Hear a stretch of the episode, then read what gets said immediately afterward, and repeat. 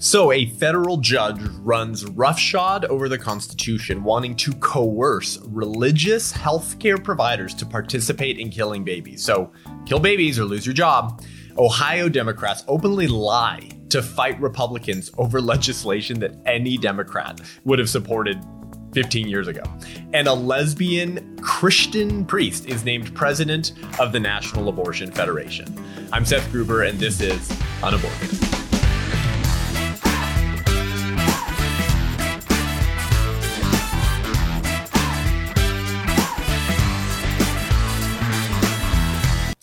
Welcome to Unaborted. Thanks for tuning in today. Hey, if you're watching the show, you'll notice that we are still recently in our new studio. We're on episode 20 today. So thanks for those of you who have been listening since episode one. As we mentioned, this is a new show, it's a new podcast in the pro life movement aimed at equipping and training you to be a defender and voice for life. Know what's happening in the country. Hey, you're a busy person. You have a job. You're providing for your family. You're a student. You're trying to pass finals. You don't have the time most of the time to remain up to date on all that's happening in the country. But it's a propitious moment in the battle for life. And you need a place in a community of unaborted human beings that will encourage you and equip you to defend life so you can remain knowledgeable on how to defend our unborn neighbors. And so this is a, this is a strange episode, but that's becoming par for the course in our divided country on the issue of abortion.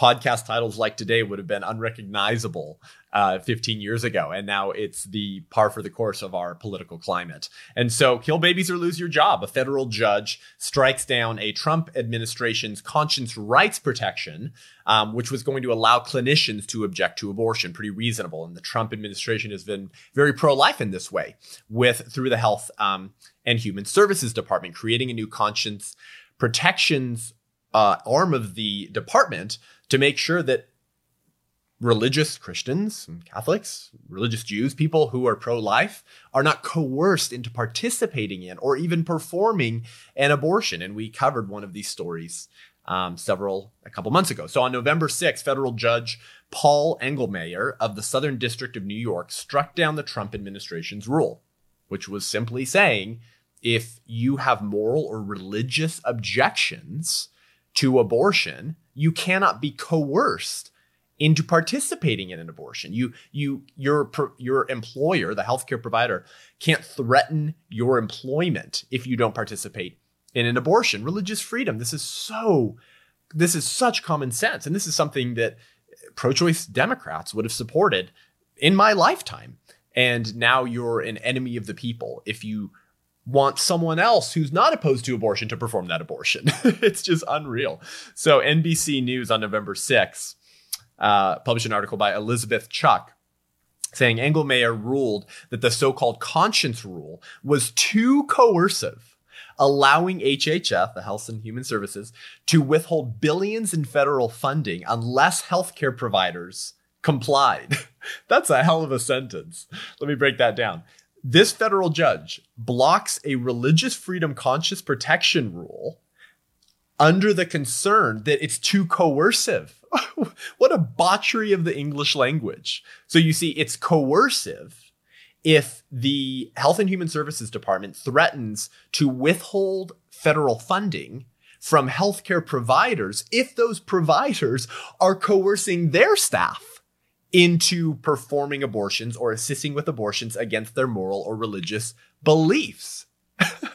so it's coercion to tell people, um, hey, there's going to be consequences for you if you try to force your staff or clinicians to assist with or perform abortions against their moral or religious beliefs. It's coercive to say, don't do that to your staff. And if you do, there will be consequences. How about just don't do that to your staff? How about don't coerce them into performing abortions and have someone else do it that has no moral qualms against abortion?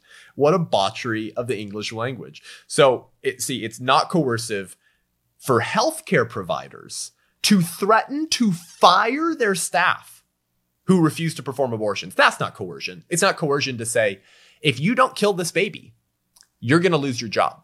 That's not coercion, according to federal judge Paul Engelmayer. It's coercion if you tell the healthcare providers who are the employers of those clinicians that you might lose federal funding if you do that to your staff. oh man, this guy should not be a judge. So this is this is interesting too because even though there will there, there's probably always going to likely be another staff clinician who has no moral qualms with abortion, right? Now, we, of course, we don't want anyone to kill those babies. But are we supposed to assume that because one clinician doesn't want to perform or assist with an abortion against their moral religious beliefs, that that that, that woman seeking an abortion is just not going to be able to get an abortion? No, of course not. Someone else who has no moral qualms with abortion will be fine to kill that baby. And if it's not at a hospital, of course, it could easily be at a Planned Parenthood. So this NBC News article goes on and says, quote, the refusal of care rule was an unlawful attempt to allow healthcare providers to openly discriminate and refuse to provide necessary health care to patients based on providers. And then they put this in quotes religious beliefs or moral objections, New York Attorney General Letitia James, who led the lawsuit for the state, said. So, New York Attorney General is saying that it's open discrimination to not kill a baby against your moral and religious beliefs, even though someone else could do it who doesn't have moral objections to abortion. That's discrimination to, and she says to refuse to provide necess- uh, necessary healthcare to patients based on the providers. And then she puts it in quotation marks religious beliefs or moral objections, as if they're not legitimate. Oh, ooh, religious beliefs. Yeah, just ones that you hate, New York Attorney General. So she says, we will continue to use every tool at our disposal to protect access to healthcare and protect the rights of all individuals, except the rights of the healthcare workers who don't want to perform abortions. so Alexandra uh, DeSanctis at National Review, who just always nails it on the abortion issue, says, quote, the scare quotes James implements here underscore precisely why the Trump administration policy was so necessary and why today's ruling is another example of harmful legislating from the bench. For those who have deemed certain procedures, abortion chief among them, an essential human right, there can be no protest or resistance from Americans who refuse to take part on grounds that it kills a human being. That's exactly right. This is all about ideological conformity. And if you don't conform to the left's radical ideology that is not based on reality, then we're going to discriminate against you while while claiming that you're discriminating against women who want abortions because you're a Christian and don't want to kill babies and believes that babies are humans created in the image of God. that's that, that's what's going on here. And this New York Attorney Attorney General Letitia James is a pro-abort if you've ever met one. I mean, the the the euphemistic language here. She calls it the refusal of care rule. okay, abortion is not care, and you're not refusing that abortion which she calls care, to a woman, you're saying, I don't want to kill the baby, find someone else. oh, New York. Oh, gosh. Um, so, are any women actually going to be denied an abortion? No, of course not. They can always go somewhere else. And in, in probably the majority of these circumstances, there will be another clinician or quote unquote doctor at these healthcare providers who has no moral qualms against abortion and is happy to get reimbursed for the dismemberment of that baby. But Planned Parenthood obviously seems to think that women are actually going to be denied an abortion. So Planned Parenthood tweeted out a reply the other day saying, quote, a federal district court has blocked the Trump administration from providing healthcare workers a, a, hashtag license to discriminate. so had had federal judge Paul Engelmayer not stopped this Trump conscience rights protection rule, then, then the Trump administration would have been giving healthcare providers a license to discriminate by saying, um, our one clinician right here is a um, religious Catholic and doesn't want to kill your baby, so uh, we'll find someone else to do it for you. That's a license to discriminate. Man, if you don't think that the abortion issue is about blood money and the uh, Planned Parenthood taking up the largest market share that they can of killing unborn children, you are living in a fantasy. Welcome to reality. The tweet goes on and says, Court strikes down Trump administration's refusal of care. So it's a license to discriminate, and you're refusing care by saying this one person doesn't want to kill your baby. Let me find someone else. So is it discrimination to say, while abortion is legal, I don't believe it's right. And so I can't assist with or perform an abortion. However, you can schedule an appointment with someone else here. Discriminate. You're refusing me care. Uh, um, i mean, you're refusing to dismember my baby and let me call it reproductive health care. So, one religious pro life clinician that refuses to perform abortions herself is refusing an abortion to a woman, apparently. And I guess there's just nowhere else she can go get it. Um, despite the fact that studies have shown for a long time that women do not have a problem with access to abortion. the furthest a woman probably has to drive in our country to get an abortion is a handful of hours. And the abortion industry has ensured that that's true, so they get a larger market share of killing babies. Now, notice this is how it always goes with the left. This doesn't just apply to abortion, does it? It's always the same thing when it comes to ideology. We've seen this with same sex marriages, and we've seen this for the services that are catered towards same sex weddings, right? The left used to say, love is love. It's not hurting you. So let us have gay marriage. And then that's it. It doesn't affect you or hurt you and we'll find people who are willing to marry us. And then within a, a short handful of years, it became if you who are opposed to same sex weddings won't marry us, we're going to sue you and attempt to shut down your church. And then with Christian bakeries and with Christian photographers, it began if you won't photograph our same sex wedding or bake a cake for our same sex wedding, despite the fact that there are hundreds of other bakeries and photographers in a 100 mile radius that would do it for us and would probably be cheaper. If you won't do it, we're going to sue you and shut you down. You have to conform to our ideology. And you're discriminating against me if you, as a single individual, are opting out to provide your services because of your religious or moral beliefs. It's always the same thing with the left. And this is a really good litmus test of evil, by the way. A really good litmus test of evil is its willingness to force others to participate in that evil it's evil enough to kill a baby on your own, but you really want a litmus test for for evil. It's it's when that evil pushes its actions onto others, obviously the ones that it kills, but then says also you people over here have to participate in the killing of babies or in the evil in question. It's always the same thing with the left. And if they if they came for Christian bakery owners and Christian photographers and religious clinicians, they'll come for you one day as long as we don't continue to fight for these most basic freedoms, freedoms that Democrats defended for decades until the last 10 years. So, what does this mean for pro life healthcare providers and clinicians? Well, it sucks. It really sucks, but nothing really. Nothing really. Because you see, you cannot, under any circumstances, participate in evil. And you know what? If any of these religious clinicians who say they're pro life and don't want to be coerced into performing an abortion allow themselves to be coerced into performing an abortion under threat of career termination, they were never pro life. Plain and simple. Now, it's one thing if, let's say, the healthcare provider is holding a handgun to the daughter of the clinician who's pro life and says, if you don't kill this baby, I'll murder your daughter. But that's not what's happening here, is it? The only thing that they would be coerced with would be career termination. That would be really the only thing. So they could just quit and not be coerced into killing a baby or participating in abortion. So yeah, that sucks. That's what that means for us. But on a moral scale, it doesn't mean really a whole lot because you cannot under any circumstances participate in evil, particularly the killing of babies. And this is not the first time we've seen this, is it? Even if you're not a Christian, you're probably aware with some of the Old Testament stories, namely Pharaoh commanding Hebrew midwives to kill babies, to kill babies.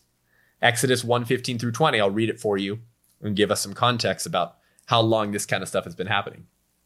Then the king of Egypt said to the Hebrew midwives, When you serve as midwife to the Hebrew women and see them on the birth stool, if it is a son, you shall kill him, but if it is a daughter, she shall live. But the midwives feared God and did not do as the king of Egypt commanded them, but let the male children live. So the king of Egypt called the midwives and said to them, Why have you done this and let the male children live? The midwives said to Pharaoh, and they just make it an excuse to get away with it because the Hebrew women are not like the Egyptian women, for they are vigorous and give birth before the midwives come to them. So God dealt well with the midwives. You see, God honors obedience. God honors those of us who refuse to participate or be coerced into participating in outright evil, the killing of babies. And we'll talk a little bit later about how much God hates the killing of babies, particularly when they're sacrificed to our own idols or to pagan deities.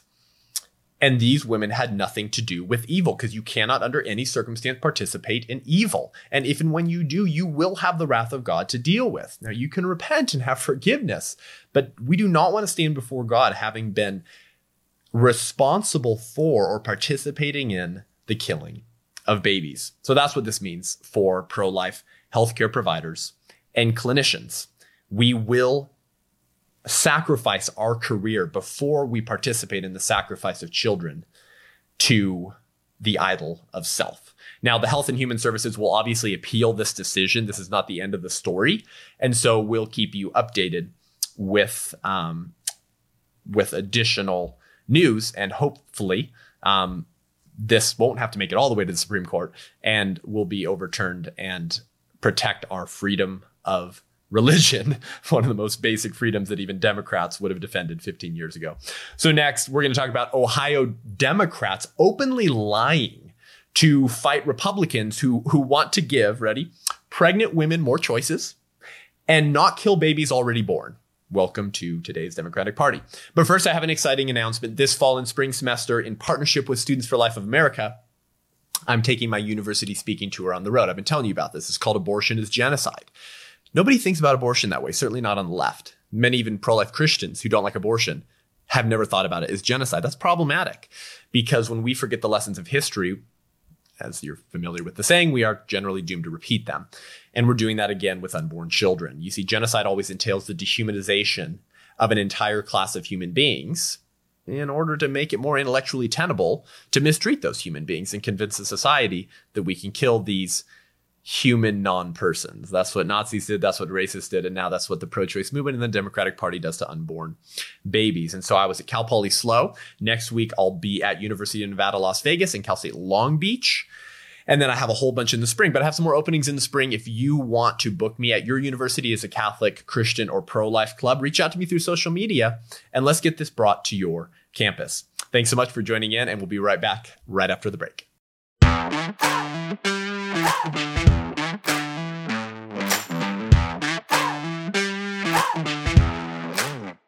Welcome back to Unaborted. Well, that was that was a uh, a bleep storm of a segment, uh, to put it lightly, and sadly, this is becoming the norm in the Democratic Party. This type of news, this type of radical news from the Democratic left, is becoming the norm now. You used to be a radical Democrat if you supported third trimester abortions. You were out of touch with the American public. You still are out of touch with the American public, but you're perfectly in touch with your own party. That's that's just a tragedy. That's just ridiculous. This is why, by the way, you should share this this this uh, show and content with everyone you know. The amount of people I meet that know all of this stuff that's going on is like eh, hardly anyone very minuscule. And these are often religious Christians who are pro-life. not to mention, uh, not to mention pro-choice by default people and apathetic people who don't really care about abortion. They have no idea what's happening in the country and no idea how radical pro-choice Democrats have become. And so here's more recent news of that. Ohio Democrats have been fighting Republicans and openly lying to fight Republicans over killing infants and giving women more choices, which you would think would be pretty uh pretty normal. Pro-choice, right? Pro-choice, giving women more choices. No, no, no. Pro-abortion all the way without apology, funded with your tax dollars. So on November 6th, um, the Ohio Senate passed two very common sense pro-life bills. And pro-abortion Democrats are very upset, very, very upset that that they one don't want to kill babies after they're born, and two want to tell women that there are some other choices you have if you you know choose to not kill your baby or you change your mind we can still save your baby. Very bad to tell women they have more choices. Very bad to to uh not save the lives of infants who survive abortions. So senate bill 208 which was sponsored by Senator Terry Johnson, of course, a Republican, and a physician, by the way, would have simply required a doctor to do everything possible to save the life of a born baby who survived a failed abortion. As I like to say, they escaped through the birth canal.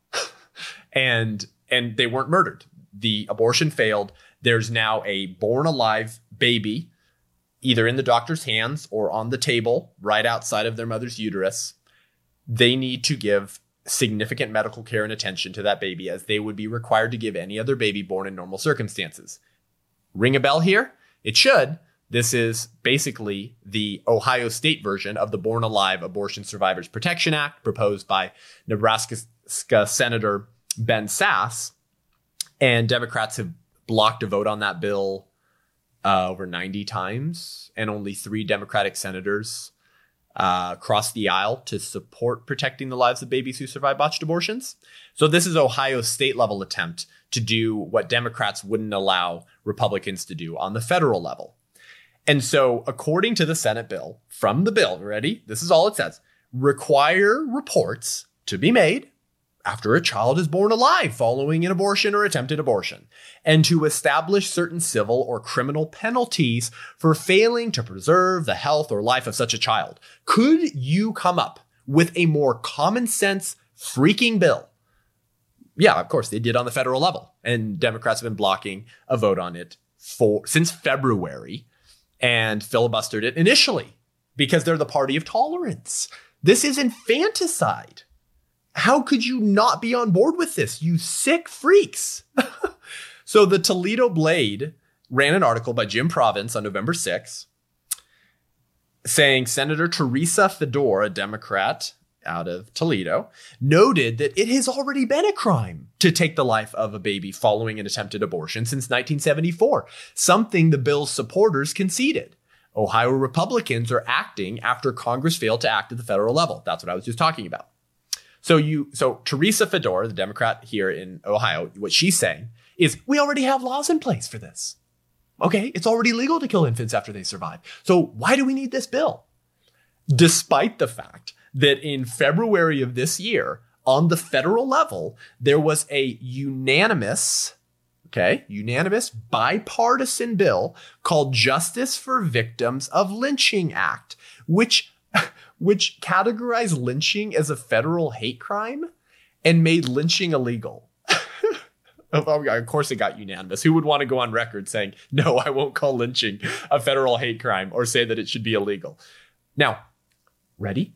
Despite the fact that it's already illegal to kill people, innocent people, it's already illegal to murder people, regardless of how you do it. You don't have to illegalize lynching for it to be illegal. you think that's going to hold up in our, our legal system? Well, I lynched this dude. Well, eh, lynching's not illegal. It's illegal to murder people. It doesn't matter how you do it. But Democrats were very fired up about passing the Justice for Victims of Lynching Act. And all the Republicans went, yeah, sure. yeah, lynching's bad. Okay, whatever. Throw it to the federal hate crimes list. We all hate lynching. okay, so apparently it was very important and necessary to pass that bill, despite the fact that there's already laws in place that make it illegal to kill people regardless of how you do it. Okay, see the double standard? Bring it back to abortion. Senator, who is a senator, Teresa Fedor, which means she would have voted in support of the Justice for Victims of Lynching Act, says that we don't need this bill requiring medical care for babies who survive botched abortions because it's already illegal to kill babies after they're born. Okay. That you didn't care about that argument when you passed the Justice for Victims of Lynching Act, you hack. so so this is the double standard nature of, of our politics. And it really goes to show that she doesn't really care that there's already laws in place to protect babies after they're born. She doesn't care. She she doesn't want this bill because she wants to kill more babies and she's probably in Planned Parenthood's pocket as well. So the Toledo Blade article goes on and says this legislation once again is placing politicians between a woman and her doctor. Uh, Miss Fedor said so. Same same senator. If this bill becomes law, obstetricians and pediatricians would be forced, ready for this language, to deviate from their best medical judgment and administer futile and painful treatment against the wishes of the parents under threat of criminal and civil litig- litigation. Okay, so who is this medical judgment and painful treatment administered to. The babies they failed to kill in the womb and are now born. So you see, it's, it's painful and futile, according to this Democratic hack, to try to save the babies that you might have injured in the womb, but have been born alive against the wishes of the parents. So if the parents say, what the heck? You failed to kill my baby in the womb. Murder that infant already born. They have to act in the best wishes of the patients, which means if they do administer futile and painful treatment, but it's against the wishes of the parents, then then uh, that's wrong because we have to respect the rights of parents, even if those parents want you as an abortionist to kill the baby who survived the abortion. Oh my gosh, translating pro-abortion rhetoric into reality, indeed. Compare this to the Born Alive Infant Protection Act under the Bush administration in 2002, which simply said babies who survive abortions are human beings with human rights. There's your synopsis of that bill. Unanimous bipartisan support in 2002. This is common sense legislation that every Democrat would have supported 15 years ago. And now they're demonizing pro lifers who say we need to give abortion survivors who are born the same level of medical attention and care as would be given to any other baby born in normal circumstances by parents who wanted that baby. This is unreal. This is so unreal. There is no moral it is not morally permissible to vote with this party. Even if you're pro-choice, you shouldn't vote with this party. This is infanticide. That sentence is one of the most unreal, unbelievable, disgusting sentences I have ever read from a politician if this bill becomes law, obstetricians will be forced to deviate from their best medical judgment. That best medical judgment being we should kill the infant after it's born and administer futile and painful treatment to the unborn children against the wishes of the parents. So even if it's painful to save the baby because you already hurt them in the womb, it's wrong to try to save them, even though it might be painful for the baby initially to save them. oh my gosh. So Cincinnati.com runs an article on this same piece of Ohio legislation by Jesse Balmert and quotes the NARAL Pro Choice Ohio executive director, Kelly Copeland, who says, This bill is part of a dangerous strategy. it's, it's a dangerous strategy to save babies, not, not to kill them after they're born. A dangerous strategy of anti abortion politicians to push abortion completely out of reach. It's not abortion, it's infanticide. Abortion is the killing of a baby in the womb. Now, you can somewhat in a dark humor way call infanticide fourth trimester abortions, but medically speaking, abortion would not be the words you would use if you kill a baby after it's born. But she says it's the strategy of anti abortion politicians to push abortion completely out of reach. How? Did you read the freaking bill? It's all about a baby after it's born. She says people who need abortion care deserve support, not lies and stigma. Not lies and stigma. What what what what are the lies about?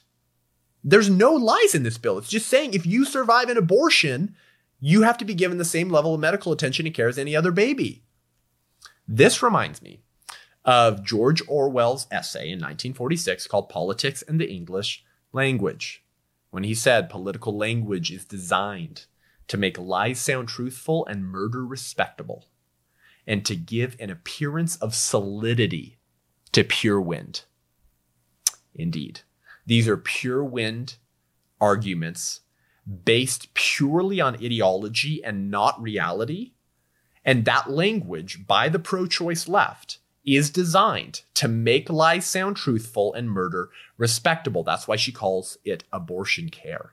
It makes it sound respectable. And it makes their lies sound truthful by claiming to care about women and not wanting to potentially criminalize clinicians who provide abortions because we're supposed to view them as heroes and advocates of women's equality. This is exactly what cultural prophet George Orwell was talking about. So that's the first bill that Democrats are very upset about in Ohio. Very, very bad to tell to to tell doctors you can't that you you need to save babies after they're born. And of course, as I mentioned, the legislation also required that reports be made after a child is born alive. And that's because it's easier for abortionists to get away with killing the infants that they didn't kill in the womb if they don't have to report the fact that a baby was born alive. And so when you require that in a clinic, the whole staff know that. So there's more accountability and it's easier to track the babies that are born alive. See, this is this is designed to save more babies who are born alive during botched abortions because we unfortunately we have people like Kermit Gosnell who was serving three lifetime sentences because he was snipping the spinal cords of infants that he failed to kill in the womb. This happens. We should at least be able to pass common sense pro-life bills with unanimous support from with bipartisan support from Democrats, but Democrats aren't interested in that. They literally want infanticide. I don't know what else you could get from that. The second bill was Senate Bill 155, sponsored by Senator Peggy Lehner, Republican, second senator from Ohio. And it would have simply required a doctor, okay, to inform a patient seeking a chemically induced abortion through the RU486 abortion pill that, hey, there's an abortion reversal pill. That's all. That you, you just tell women that. You just say, hey, here's some information, okay? Just want you to know if you take mifepristone, the first abortion pill that cuts off nutrients and kills your baby, and you change your mind, there's an abortion reversal pill that gives you more progesterone to offset the effects of the first pill. And many times will save the life of your baby if you change your mind after you take the first abortion pill.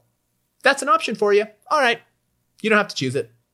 that's all this that's all the Senate bill said. Uh, here's here's from the Senate bill quote, to amend section numbers, numbers, and to enact sections numbers, numbers of the revised code regarding pre treatment notice about the possibility of reversing a mifepristone abortion. To provide notice about the possibility. All right, there you go.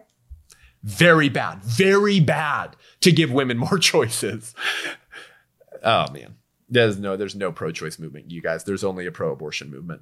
So how does the abortion reversal pill work? Well, you can go to abortionpillreversal.com and learn a lot. These are the people providing it. Really, really awesome. The abortion reversal pill, uh, essentially, as I briefly mentioned, offsets the effects of mifepristone, which is the first abortion pill. Mifepristone blocks the hormone progesterone from getting to the baby, to getting to the uterus through the umbilical cord, which essentially cuts off nutrients to the baby and starves the baby to death. So you're literally starving a child until they die. That's what the pill does.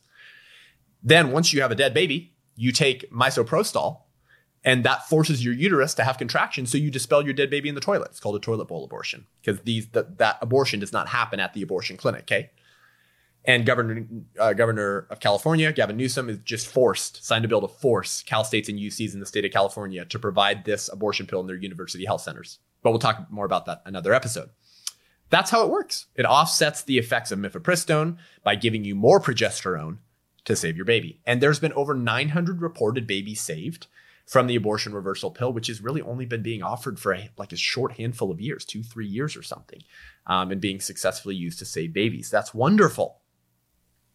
So, since the same Cincinnati.com article uh, quotes Dr. Anita Somani, and she says, That's not true medicine.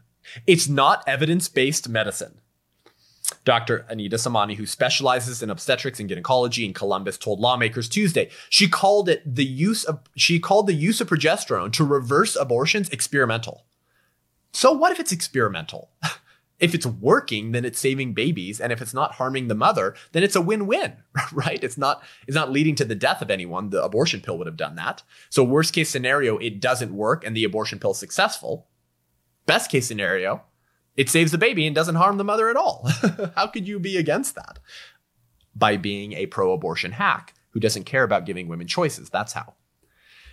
Well, who is Anita Somani? Well, she refers for abortions, defends abortions. Oh, and she's a board member for Planned Parenthood Advocates of Ohio. and she wrote Ohio Governor John Kasich, uh, Kasich an open letter earlier this year condemning him for being pro-life and pass and, and advocating for this pro life legislation. So she's a pro abortion leftist hack. So of course she thinks that this is this is fake medicine because it would mean less abortions and she's probably in Planned Parenthood's pocket. so so what if it's experimental? It's been experimentally successful. That's all that freaking matters. There's plenty of things that are experimental, but as long as they're not causing damage to the patient, you're able to test their successfulness. So it's been experimentally successful. According to the abortionpillreversal.com website, if taken within 24 hours of the mifepristone pill, there's a 64 to 60, 68% success rate. That's pretty great. That's pretty high, actually. By the way, chemotherapy has a lower success rate in saving a cancer patient's life. I, you think uh, Dr. Anita Somani is very opposed to chemotherapy, would call it fake medicine? call it experimental, fake, because you know it has a lower success rate in saving lives than the abortion reversal pill does. No, of course not. This is this is euphemistic Orwellian language in order to make lies sound truthful. So, what is Planned Parenthood Action Fund's response to this, right? Because they're always tweeting about killing babies. So they they uh, actually on their website gave all these updates about the Senate bills in Ohio and others across the nation. Here's what they say Senate Bill 155, Senator Peggy Lehner's Medical Misinformation Act. Medical Misinformation Act. Okay, go tell that to the 900 women whose babies are alive because of the abortion reversal pill. what do you mean misinformation? all you're telling them is that this is an option it save babies and if you change your mind after you take the first abortion pill there's a 64% chance that you, we could save your baby that's it they, oh, but this you have to use euphemistic doublespeak if you're if you're a pro abort because there's no other way for you to defend your position. You in fact are holding the indefensible position. So they say this bill would force doctors to provide patients with information that is medically inaccurate. And then they say there is no such thing as an abortion pill reversal. It doesn't exist. There's no such thing. Man, uh, what what is it like to live as a leftist? I mean, just your head is in the ground all the time, apparently. This measure is written by politicians, not doctors, and is about shaming folks accessing abortion care and blocking access to a safe legal medical procedure. My goodness. So let's personalize this for a moment, okay? Live action news article release an article in June in June 2019 about a story of twin girls that were saved from the abortion pill. They were literally saved. Now, of course, there have been 898 other babies, but this was a really, really cool story. So I want to read you a portion of this art. We need to personalize this because all this euphemistic, philosophical, disgusting doublespeak um, kind of kind of makes it easy to detach ourselves. And and certainly that's what Planned Parenthood was, wants to do. They don't care about stories where women were ready, given all of the choices, while they claim to be pro-choice. So this article says Alexis was stunned. She was about six weeks pregnant, undergoing an ultrasound at Charlotte, North Carolina's busiest abortion facility, a preferred women's health center, when the ultrasound technician nonchalantly uttered a word that would change her entire course. Oh, twins. Alexis wasn't shown the ultrasound, of course, but the impact of those words was enough. She'd always wanted twins. As her mind tried to sort through her emotions in this new piece of information, she was given the first drug in the chemical abortion regimen and handed the second to take within 48 hours at home. She was still in a daze as she left the abortion facility, but then something broke through. The words of a sidewalk counselor outside the clinic doors. It might not be too late for you. They can still help you save your baby, she said, the abortion pill reversal. As Alexis drove away, she pulled into the nearest parking lot and did a search on her phone. She found the website the counselor had mentioned and called the helpline. We got her started on the abortion pill reversal treatment extremely fast, said Courtney Parks, abortion pill reversal coordinator for Help Pregnancy Center. It was a matter of hours. With abortion pill reversal, time is crucial. At her appointment, Parks and help sonographer Kelly Byram were able to provide Alexis with what the abortion facility did not the chance to view her twins on ultrasound. They were tiny little babies and they had beautiful little heartbeats, said Parks. I just remember sitting with her in that ultrasound room and her, and her crying and just hoping that this would work for her so that she could save her babies. Parks provided follow up ultrasound scans for Alexis over the next several weeks, ensuring that her babies were still healthy and thriving. To the joy of Alexis and her new support system at Help, the protocol worked. After about a month, the center was able to connect her with a doctor who provided her with prenatal care for the rest of her pregnancy. During that time, Parks and the rest of the help team kept in touch with Alexis, even throwing her a baby shower with the partnering ministry. She was overwhelmed with the amount of things she got, Parks said, noting that Alexis now has her own little baby store of wipes and diapers if she runs out. She has everything that these babies need for several years provided for her, Park said. She told me if I had known what I know now and I had seen how the Lord has provided for these babies, I would have never even walked into that clinic. So she's just been overwhelmed with just how good God has provided for her throughout this. After an otherwise uneventful pregnancy, Alexis delivered her twins earlier this year. Park says that Alexis is thriving as a single mother and even has the support of her own mother, who moved in with her to help with the twins. You know what this story is? It's just a pro choice story, that's all. It's a pro choice story. She was given more choices and information. That information enabled her to exercise her right to choose, to make a choice that she believed was best for her. By changing her mind and saving her baby, babies, her twin girls, because of the abortion reversal pill, which apparently doesn't exist according to the pro choice left, is fake medicine and should not be, the information should not even be given to pregnant women. You can't even tell them that it's an option. There is no pro choice movement, you guys. There is only a pro abortion movement. You cannot be pro choice and be a Democrat and say that you don't want Senate Bill 155, which simply says you have to tell women that that's an option. Oh my goodness. This is the denial of reality in favor of ideology. Reality does not matter. We have to force our ide- ideology and we have to coerce our political, moral, and religious opponents into adopting that ideology. There's nothing pro choice about this. So, this woman was given the right choices and saved her baby. So, I mean, th- this is what the pro choice movement doesn't want. They don't want more babies. They want to abort more babies and they want to get richer off the killing of those babies. They know that when women are given more information, they tend to choose life. This is evidenced by the conservative estimates that say 80% of women who see an ultrasound of their baby will choose life. Conservative estimates. Planned Parenthood knows this. The abortion industry knows this. So why do you think they never show ultrasounds to pregnant women? Because they might not keep their baby. Meanwhile, they say that they are pro science and pro information and pro choice. You can't maintain that ideology while being opposed to a common sense Senate bill like this. So let's go back to our good friend, George Orwell. he discussed the denial of reality in favor of ideology. And of course, I'm talking about his book, 1984. I read this in high school. I assume you read this in high school. And you'll remember the character in the book, Winston, right? Who, who is, who is, who's trying to, trying to hold back the, the forces of fantasy ideology and trying to not be coerced into saying that lies are truthful. And in the book, there's a segment where Winston says, in the end, the party would announce that two and two made five, and you would have to believe it.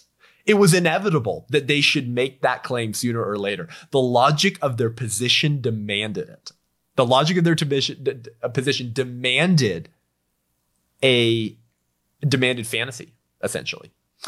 Not merely the validity of experience, but the very existence of external reality was tacitly denied by their philosophy. The heresy of heresies was common sense. That is exactly what is happening today in 2019. George Orwell and C.S. Lewis might be the two most powerful cultural prophets of the 20th century, both writing about what they were seeing in the 1940s. And of course, politics in the English language that we quoted earlier was written in the 1940s. The heresy of heresies was common sense. And the very existence of a reality outside of yourself was tacitly denied by their philosophy. This is exactly, this is a perfect description of the left and of the pro choice movement. We're going to deny that babies are babies that unborn babies are biologically human. We're going to deny 900, we're going to look at 900 babies lined up who were saved because their mother opted for the abortion reversal pill and say, it doesn't exist. It doesn't exist. Two plus two equals five. Two plus two equals five. Two plus two equals five. Gravity exists. Babies exist. Humans are real. It's wrong to kill babies. And we now have a medication that can reverse the effects of the first segment of the abortion regimen to save babies. That is reality. That is external reality that the pro choice movement's philosophy denies. So the heresy of heresies in 2019 is indeed common sense and the acknowledgement of an external reality. So what does this mean? This means three things for us and pro life Christians. You can't vote Democrat. can't do it. Morally impermissible. Wrong. Actually, morally wrong to vote Democrat. I'll say that morally wrong. Can't vote for that party. Just as it would have been morally wrong to vote for the Democrats when they loved slavery. Equally wrong. You can't, nobody has a right to do a wrong. And nobody has a right to legalize a wrong, namely the slaughter of babies and the coercion of pro life clinicians into participating with abortion.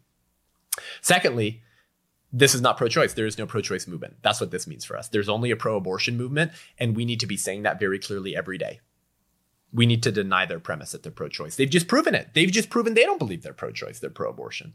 And thirdly, more Americans will distance themselves from the Democratic Party, and that's great. Th- this is what the abortion juggernaut believes, you guys, and has believed for decades. It's just becoming more clear now, okay? They're just becoming more consistent with their ideology. It's always been the same ideology. They're just more consistently applying it in the party of death. And so more Americans who do know that two plus two equals four and that babies are babies will distance themselves from the Democratic Party. And that's a really good thing. Next, we're going to, to discuss a lesbian Christian priest named as president of the National Abortion Federation. Wow, never thought I'd say that sentence. But first, if you like this show and you want to hear more great content and commentary from the front lines of the pro-life movement, head on over to patreon.com slash unaborted. Just be a patron of the show. Five bucks a month, four bucks a month, ten bucks a month. Help us bring you better content. And we have we have cool stuff in store as well, bringing you some more perks as well as exclusive interviews with people in the pro-life movement and those who have uh, done uh, other people who've done really cool things for life. And so this is this is just a one-stop shop. You see, this is just a community of unaborted human beings trying to equip one another to be cultural, spiritual life warriors in a country that wants to kill babies and in a country in which every Democratic presidential hopeful supports abortion to the day of birth. And so sadly, Greg Cunningham got it right when he said there are more people working full time to kill babies than there are working full time to save them. Well, this is kind of one of the ways we have to save babies is by rebuilding a culture of life and inspiring and igniting a spark, uh, a fire underneath the American church and Christian leaders who are ignorant about what's going on and so they're not engaged.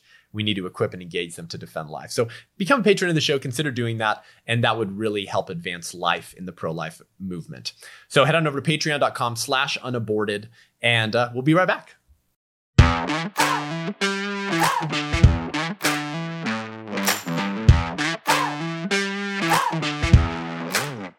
Welcome back to Unaborted. Wow, what a uh, what a train wreck of news on this episode. But it's important that you know what's happening, and so please share this. Please give us a rating and review, and help us reach more people with this very important information and education. Uh, so we have a little bit of time left, but I, I just really wanted briefly to get to um, a lesbian Episcopalian priest being named as the president and CEO of the National Abortion Federation.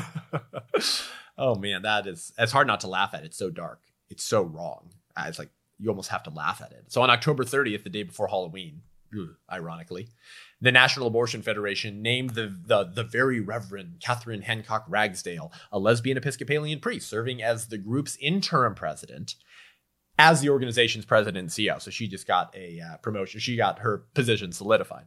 So Daily Wire uh, report on November 6th by Amanda uh, Pres- Prestigiacomo Quote, it has been a great privilege to lead this organization for the last year and work alongside the incredible and dedicated National Abortion Federation board, staff, and membership, the Christian, the Christian leader said. Abortion providers are some of my personal heroes and modern day saints.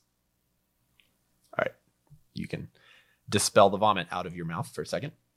It is an honor to be able to serve and support National Abortion Federation members as they provide compassionate healthcare amid increasing attacks and challenges. All right, just got to say it. All right, nothing passionate about slaughtering babies, and the only attacks are the attacks on unborn children. All right, there we go. Reality.